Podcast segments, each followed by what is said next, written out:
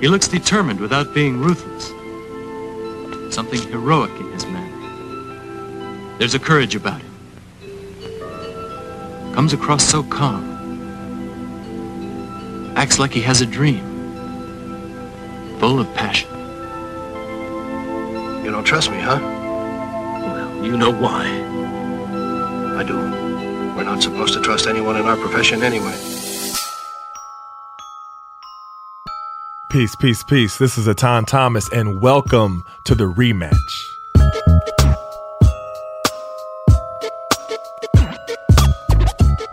I didn't really know what to expect with Bill Laimbeer. You know, of course, I grew up watching him, and it's interesting because I posted on on Facebook that I was going to interview him for the rematch, and apparently, a lot of other people really weren't sure how his personality was going to be as well and a lot of strong opinions started coming out on my Facebook feed. They all went back to like one of the fights. So one person said, you know, he was the most hated player in the NBA. You know, someone else posted that, you know, they wish Robert Parish would have knocked his block off after he tackled their beloved Larry Bird. You know, it was like all the hatred came right back. But talking to him, I gotta say, he's really a completely different person than even what I expected. You know, he's soft spoken, mild mannered, and, you know, he's just loving life. I wanted to see if he was going to be one of the retired players who say, you know, all the young guys don't play how we used to play back in the good old days and, you know, they don't do this and they don't do that. He did not take the bait. You know what I mean? He he was not that guy who you would think the most hated player would really be. You know, it's interesting for someone who kind of reveled in being the bad guy. You know, who almost enjoyed being hated and despised when he was playing. You know, I remember seeing the videos of him urging the crowd as they booed him. You know what I mean? It was like it was fueling him, you know, and he would commit a hard foul and everybody would boo him. And it looked like they was ready to like throw bottles and stuff like that at him. And you could see the anger in their faces and stuff like that. But really, right now, when I was looking at him, he was really a nice guy, you know, really passionate about coaching in the WNBA and being a family man. And I did have to ask him about his teammate Isiah Thomas being left off the dream team and his feelings towards Michael Jordan. I couldn't interview him and not slide those two questions in there somehow. But I really enjoyed this episode, and I hope you all enjoy it as much as I did. Every team needs an identity in order to win. You have to have that certain charisma about you to whatever degree it is and however it's manufactured. And that was our niche. That was we are the us against the world type of situation. It brings you a, a bond and a camaraderie amongst your teammates that carries you a long way because now even today they go god we really hated you but you were so much fun to watch. Right. And that's a backhanded compliment but it is true. Bill laimbeer was a four-time nba all-star who spent most of his career with the detroit pistons. Teaming with hall of fame backcourt guards isiah thomas and joe dumars and rebounding guru dennis rodman john salley the microwave rick mahorn they became known as the bad boys they won back to back NBA championships in both 1989 and 1990. Playing at center, the 6'11 Laimbeer was a four time NBA All Star. He is the current head coach of the WNBA's New York Liberty. Ladies and gentlemen, Mr. Bill Laimbeer. How you doing, Coach? I'm hanging in there. What an introduction. hey, we try to do it right here. We try. now, let me ask you, how much of Bill Laimbeer, the tenacious, fierce competitor, willing to do the dirty work player, do you, in your opinion, exhibit as a coach, or are they mutually exclusive? Well, a little mutually exclusive, except for the competition factor. Um, you know, I want to win every game I play or I coach, and it comes out, you know, in the form of how I, I treat my players and how I get them and lead them uh, and how they play. Hopefully, right? Um, because I don't take any possessions off. I never did, and I expect them to be the same. And everybody makes mistakes, but no consistent mistakes. And you know, he's trying to instill that in them, and that's what I'm good at is instilling the competitive drive in players. You know, you pride yourself on being a player's coach. Would you say that was correct? Yeah, you know, I, I didn't. Don't when I was a player, don't yell at me. I know what I'm doing. Right. You know, I made a mistake. Raise my hand. It ain't going to happen again. Um, so I try to treat my players the same way. They appreciate that, um, especially in the ladies' league. I treat them as professional basketball players, not women basketball players, and they really appreciate that. Now, is it different coaching women than it would be coaching men? Yeah, it's a lot different, and it's it's, the same game. You know, the floor is the same, the basket's the same, um, the the competition level, how they compete is the same. They swear just as much as the guys do too. um, but you know, the athleticism obviously is different with the men and the women. The the guys can make up for their mistakes uh, with their athleticism. The women can't. It's more of a fundamental basketball game. And the women take things a little bit more personally. You know, in the guys' league, you can throw punches at each other, go have a beer that night with each other. And the women's league, they hold a grudge a little bit longer, and you got to find a way to overcome that. Right. Now, I met you about two years ago at an event for um, Isiah Thomas in New York. And by the way, I think it's great that so many of you are still close and support each other. You know, like once bad boys, always bad boys, right? yeah, pretty much, yes. I think that's great. But I introduced you to my son, Malcolm. Um, he was nine years old at the time. Um, he's 11 now. And I asked you if there was some advice you can give to my young ball player. Um, and you said, and I'm sure you don't remember this, but um, you said if you're going to foul, foul hard and make sure they don't get the and one. And I can see that. Uh, that it, was, it was great advice. Now, I coach his AAU team. And I have used that lesson on how to foul and how to not them let the get the ball above their waist and you know attack the ball, good fouls. And they have learned and are fouling better, so to speak. so, do you think the current NBA has lost the art of fouling? You know, not not like the Hack-a-Shaq or no kind of foolishness like that, but like a good hard foul to send a message, no easy baskets, you know, prevent the and one. You know, do you, do you think the NBA has kind of lost that? Yeah, well, it, has been legislated out to a large degree. You know, the league. Um, you know, many years ago, I'm old now, but you know, 15 years ago, started making rules uh, to take away some of the the harder fouls and the um, I won't call it intimidation, but I would call it you know the the, the manly part of the game uh, to make it more of a high flyer and, and more scoring, wanted more scoring. Um, so um, that in part of it, um, but also the players today don't really have that competitive uh, drive as the players in the past. It's because there's more jobs. There's no competition for jobs, mm. uh, especially amongst the star players or, or minutes played. So it becomes a more free flowing. Everybody likes each other, and it's a foreign game to me. But every generation is different. Every, every the game always evolves. Do you think that the, the fact that some of the players do kind of know each other and grew up in an AAU system, you know, maybe it was a little bit different um, back in your day, but there was a general, like, I'm not saying hatred. Hatred might be a little bit That's too strong of a word. word okay, all right. Well, a, a, a hatred strong between dislike. some of the right, strong dislike, but you don't really see that in the game right now. Do you think that would kind of contribute to some of the difference? Yeah, I think so. You know, the the like I said, the competition for jobs and playing time is not as intense as it used to be. Um, player movement uh, is is enormous now. Back when I was playing, there was you know you owned the same team for a long time. It created intense rivalries. Right. Um, and the money I think now has become so great that um, players uh, respect each other's bodies. They don't want to hurt anybody, get anybody in, in trouble uh, because it is, is a livelihood. Uh, but you know, like I said, every every game evolves, and no matter what sport you're playing in, today's a very fast-paced perimeter shooting game uh, where the big men are always on the perimeter and the guards control the action. Right. So you know, to each his own. It'll change again in another ten years. Right now, you you know when you played, you embraced the the villain type of a type of a role. You know what I mean? It wasn't necessarily that you were going out to say I am going to be the villain, but there was there was just a certain level of you know they were the bad boys. You know they were almost like the bad guys, like to be be fearful of them. And it seems like I don't really see that in the game as much right now. But talk about how that aspect of it kind of just created who you were, um, who the bad boys were, and that physical play that's missing so much right now in, in the game today. Because I, you know, like I told you a little bit earlier, you know, I grew up in the Big East, and I and I loved that type of play, and we were going to battle every single night. But right now, it's like almost if you touch somebody, it's a foul. If you look at them mean, it's a it's a flagrant. If it's a tech, you know what I mean. All yeah. that stuff didn't happen back in the day. What what what happened to change, and and how much did you embrace that level well, and that style of from play? From a personal perspective, I went to Notre Dame, and half the country hated you just because you went there. So ah. I learned early on that I wasn't going to be the most popular person around. Um, but you, you, can't care. Uh, and that's one of the things that I'm really good at. I, I don't care. I'm going to win the game. I don't care what I got to do. I don't care what people think about me. The most important thing is to win the game, and the most important thing is to win the championship. And I, think the Detroit um, team, the Bad Boys, we all were a, a combination of, of a lot of individuals who all had a chip on their shoulder to some degree. And some of us were intensely disliked. Some of us grew to be disliked. Um, you know, and we learned to embrace that because it was a every team needs an identity in order to win. This doesn't happen. You have to have that certain um, charisma about you to whatever degree it is and however it's manufactured.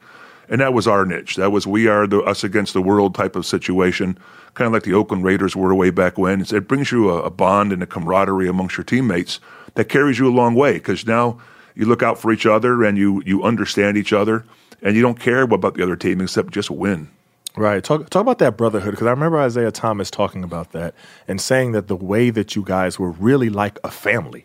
You know what I mean? Like you guys saw each other as brothers and you were close, and how that really pushed you all the way through. And you know, I, I know with free agency, and you mentioned it before about there's uh, you know teams, guys are switching teams a lot of different times, and they're not you know staying on the same team the whole time and stuff like that. But y'all really formed a, a close knit, even in a short amount of time, because everybody wasn't there for a, a long Right. period of time. But talk about how you formed that close knit and that brotherhood. Well, it it all started with Isiah as a leader. When I first got there, I was traded there in my second year, and um, you know we formed a nice bond. That uh, he he was a great leader, and I was the enforcement arm. Um, somebody has to lead, and and you have to have followers.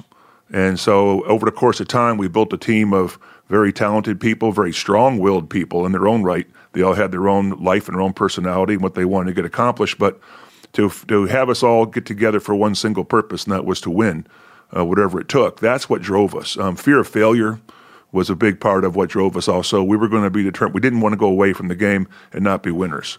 So it was just you know a collection of a, a perfect storm. It all happened. It was fueled by our fans in Detroit. They, you know, Detroit has a chip on its shoulder from way back when. Everybody beats on Detroit all the time. Their fans loved our attitude, loved our style of play. They embraced it. They fueled it, and it's kind of snowballed into this big thing that, you know, it's it's fun to watch. And people like say to even today they go, God, we really hated you, but you were so much fun to watch. Right. And that's a backhanded compliment, but it is true. Now talk about how great the fans are, because maybe I've, I've heard that a lot about the Detroit fans and how you know the Palace is just this special place, and you know what I mean. We talk about the, the fan appreciation because some teams, I mean, to be honest, sometimes you go to some arenas and, and, and it's kind of Like dead there. yeah, it's like you know, are y'all awake? Are y'all listening? Right. y'all fans were always so intense back in the day. Talk about that level of intensity. you know, like I said, Detroit got beat down for a lot of years and continues today. But still, uh, back then, you know, from the riots in '68 and and just uh, the, the migration of the white flight out to the suburbs, and we went to the suburbs, and um, it's just the whole package of, of Michigan and Detroit. You know, always got the bad rap. Uh, but they are tremendous sports fans, and they embraced our style of play. They, they everybody loves winners, obviously. Okay, Right, when you're right. winning, and but it was the way we were winning, and then and, and don't take any prisoners, and it just kind of generated an entire group of fan base. We taught them about basketball. There was no really winning basketball teams there before. We them about basketball. Behind us came the Fab Five in Michigan. They had their own chip on their shoulders. Right. Uh, but it was a fun time and it was an emotional time. I think is what really drove a lot of it was the raw passion and emotion of our team carried over in the fan base, and they had one heck of a ride. Now, in in my opinion, you know, you would be a terrific NBA coach. I mean, that's just my personal opinion. And I, I read an article in the Detroit Free Press that quoted you, and you said, um, "There was a time when I was foaming at the mouth to get an opportunity. It didn't happen. Okay, I'm getting old. Uh, just turned 58. My time's probably past. I'm enjoying doing what I'm doing." It works for me and my wife and our lifestyle. You went on to discuss how you haven't embraced the modern style of coaching where they spend 20 hours watching videotape and, you know, never see their family. You're, you, are you just more old school that way where that, that lifestyle, um, because main, main thing that you, that you hear uh, coaches and seeing coaches, they're never at home. You know what I mean? They're never around with their families, everything like that. They're always at the gym watching films, breaking down tapes, things of that nature. Is that one aspect of coaching that doesn't necessarily excite you? Yeah, you know, there's all kinds of coaches, um, but coaching is about leadership. Uh, you know, and the players have to believe. The players don't believe in a coach, you're, you're toast. Right. No matter what level you're on, uh, they have to believe you're in it for them, not in it for yourself. I'm not in it for myself. I'm in it to win. Period. I'll make decisions based upon how to win basketball games or how to win a championship. And I don't have any sacred cows. Obviously, your best player, okay, you keep them close to the vest, but for the most part, it's just calling things out and being bluntly honest. Um, you know, all the tape watching, I watch a fair amount of tape, but I'm not going to be in 20 hours a day like some of the people that they feel that they have to be so over prepared that they get too over prepared and they, and they outthink themselves. And then they make mistakes, and the players look at them like, well, you never played the game. All you do is you're a video coordinator turned into a coach. There are many success stories, but there are multiple failures also. Um, like I said, it's a hard business. At one point in my life, I probably would have liked to do it. I thought I'd be very successful at it.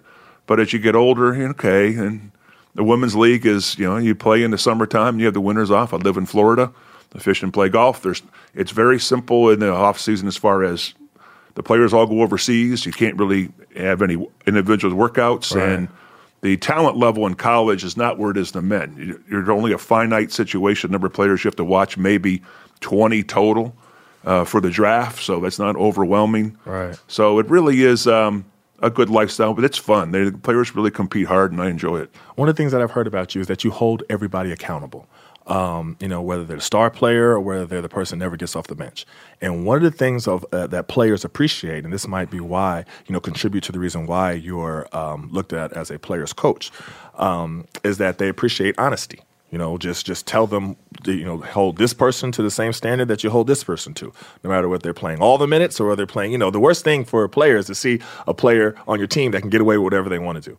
Is that Correct. just a f- type of philosophy that you've um, purposely kind of instilled in your coaching style, or is it just something that just kind of happened because that's the way that you think of fairness involved with the team? Well, that that's who I am. Um, you know, when I was playing, I didn't make many mistakes. Like everybody makes mistakes, but I was very diligent and very focused on doing my job and doing my assignment. Whether it's to set a screen away from the ball, I'll never see the ball, but I'm going to free that person over there. Right. Um, it's a, still a five-on-five basketball game. You have to have everybody doing their job in order to compete at the highest level.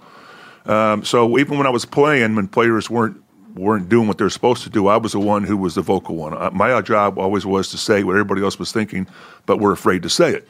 Um, that was my job, so, and, and so I carried over into coaching ranks. Even when the coaches, when I was a player, they do something wrong, I'd call them out too.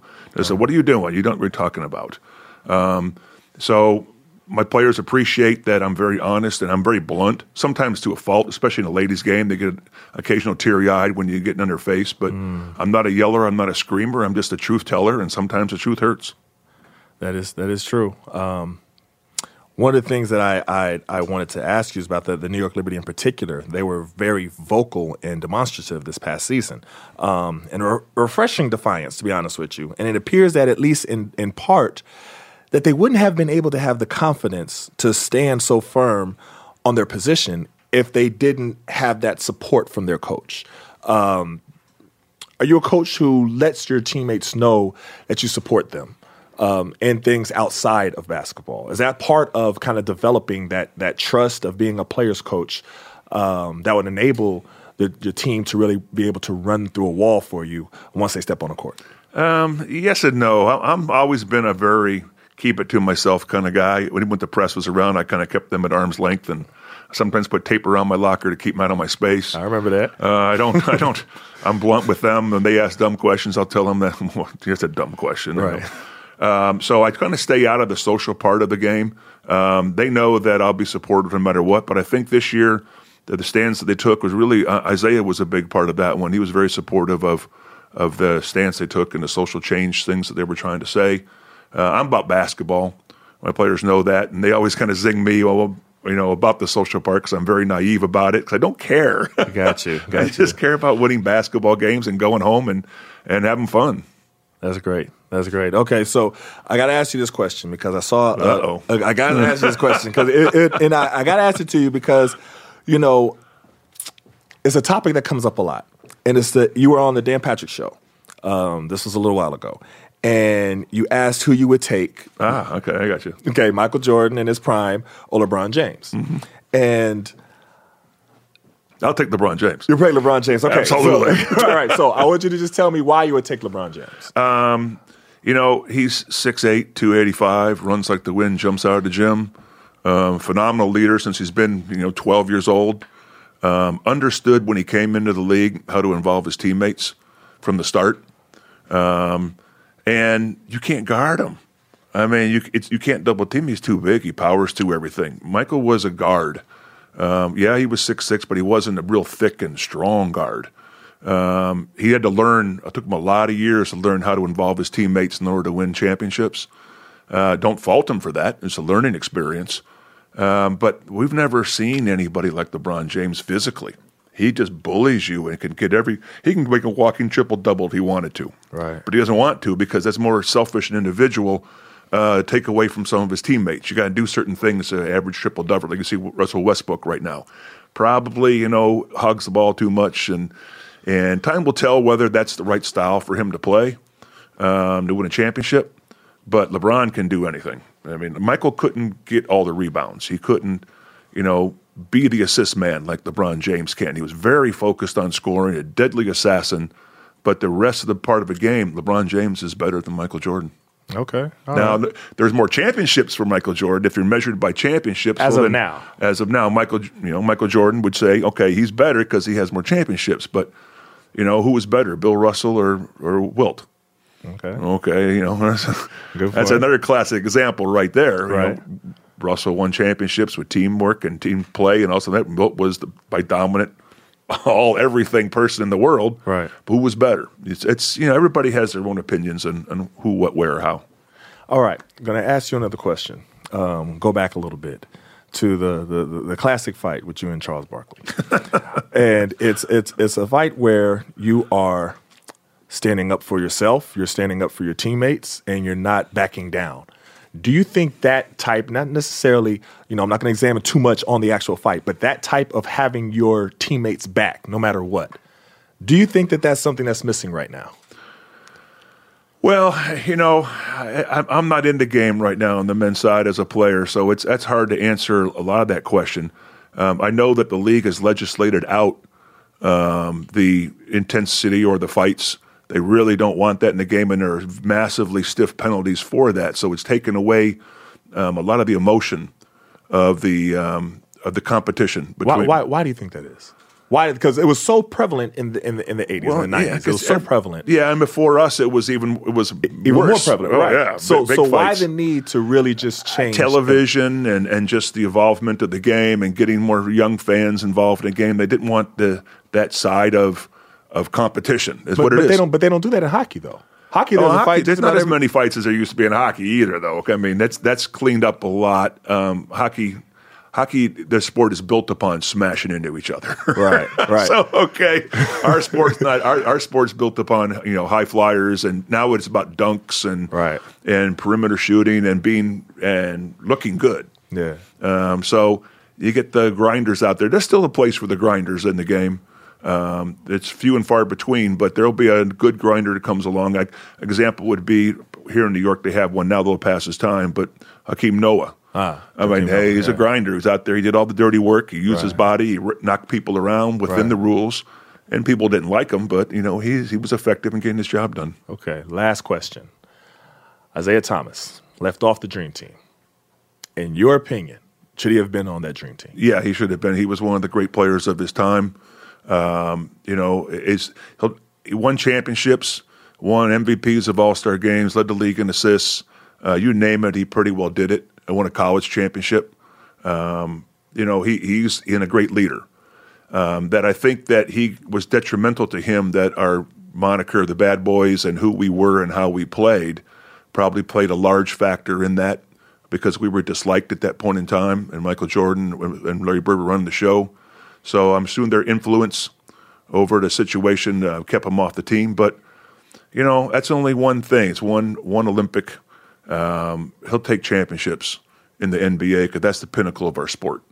And that he went, it goes away as an all-time champion and an all-time top 50 great player. I think he's very comfortable with that.